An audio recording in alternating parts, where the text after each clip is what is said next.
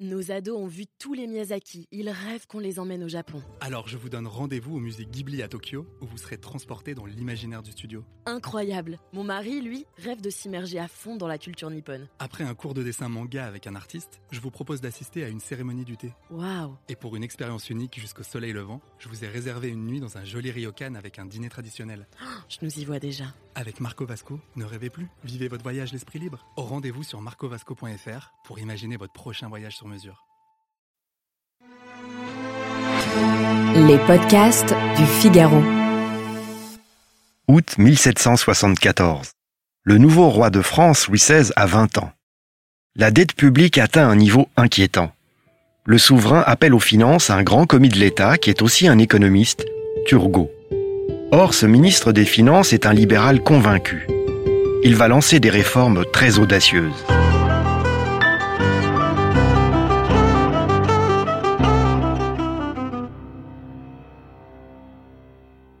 Un mot de l'homme d'abord. Sa famille a donné de nombreux serviteurs à la couronne. Son grand-père était intendant sous Louis XIV. Son père, prévôt des marchands de Paris, un des principaux magistrats de la ville. Turgot, lui, est d'abord maître des requêtes au Parlement de Paris, puis intendant, l'ancêtre du préfet, dans la région de Limoges. Dans le Limousin, l'intendant découvre une société bloquée.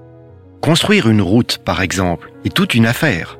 Chacune des paroisses concernées négocie pied à pied avec le représentant du roi. Les communes villageoises attaquent en justice ces décisions. Les procès sont interminables. Bref, la monarchie absolue, elle est absolue dans son principe, mais pas du tout dans son exercice sur le terrain, comme l'a souligné l'historien Patrice Guénifet. Lorsque Louis XVI l'appelle en 1774, Turgot est devenu un intellectuel libéral, proche des encyclopédistes. Le nouveau ministre prend trois engagements auprès du jeune roi. Pas de banqueroute, d'abord. C'est-à-dire qu'avec lui, l'État ne se déclarera pas en faillite, comme il en avait l'habitude, pour spolier ses créanciers. Deuxième engagement, pas d'emprunt, parce que quand on emprunte, il faut rembourser avec intérêt. Et troisième engagement, pas d'augmentation des impôts. Turgot ajoute une recommandation au roi, pas de guerre, car la guerre est un gouffre financier. À l'époque, la liberté des prix n'existait pas.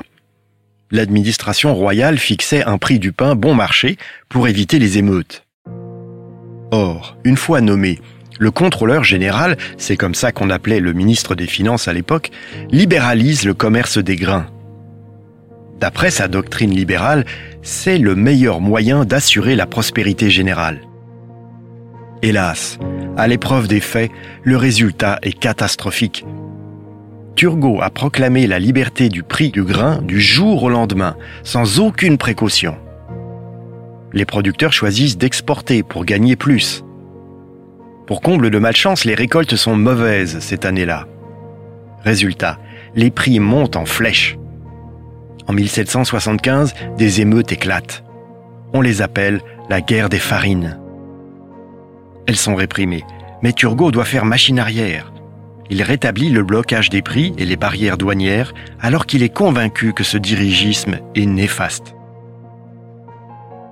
En janvier 1776, le ministre fait décider par Louis XVI la suppression de la corvée, c'est-à-dire l'obligation pour les paysans de travailler à l'entretien des routes la corvée est remplacée par une taxe en argent payable par tous les contribuables. Et Turgot fait accepter par le roi l'abolition des corporations de métiers. Une révolution. Dans la France d'Ancien Régime, chaque corporation s'organisait elle-même. Ses chefs fixaient les règles pour admettre de nouveaux membres, les salaires des travailleurs, les normes de production à respecter. C'était un système paternaliste les ouvriers admis dans la corporation avaient une certaine sécurité. Mais c'était aussi un frein à la promotion sociale des meilleurs et à l'innovation. Les corporations bloquaient la mécanisation du textile. Ces chefs voulaient continuer à fabriquer des produits de grande qualité, c'est vrai, mais trop chers.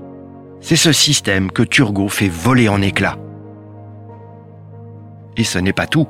À l'époque, il fallait payer pour traverser une rivière, un pont, une ville, le ministre veut abolir ses droits de douane à l'intérieur de la France.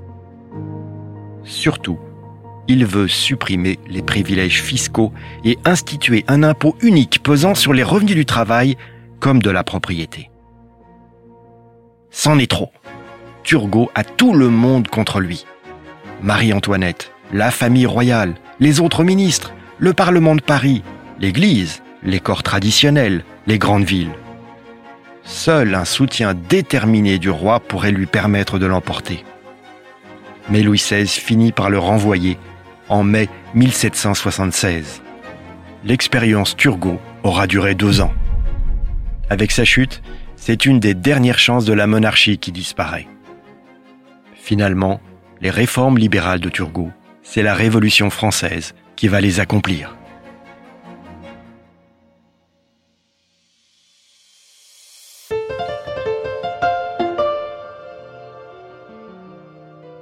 Merci d'avoir écouté ce podcast. Je suis Guillaume Perrault, rédacteur en chef au Figaro. Vous pouvez les retrouver sur lefigaro.fr et sur toutes les plateformes d'écoute. À bientôt!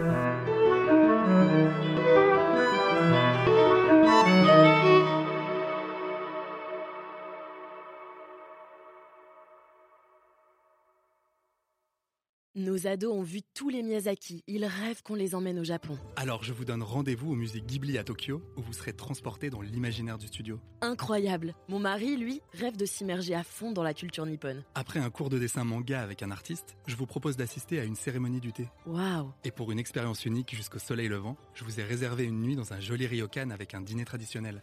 Je nous y vois déjà. Avec Marco Vasco, ne rêvez plus, vivez votre voyage l'esprit libre. Au rendez-vous sur marcovasco.fr pour imaginer votre prochain voyage sur mesure.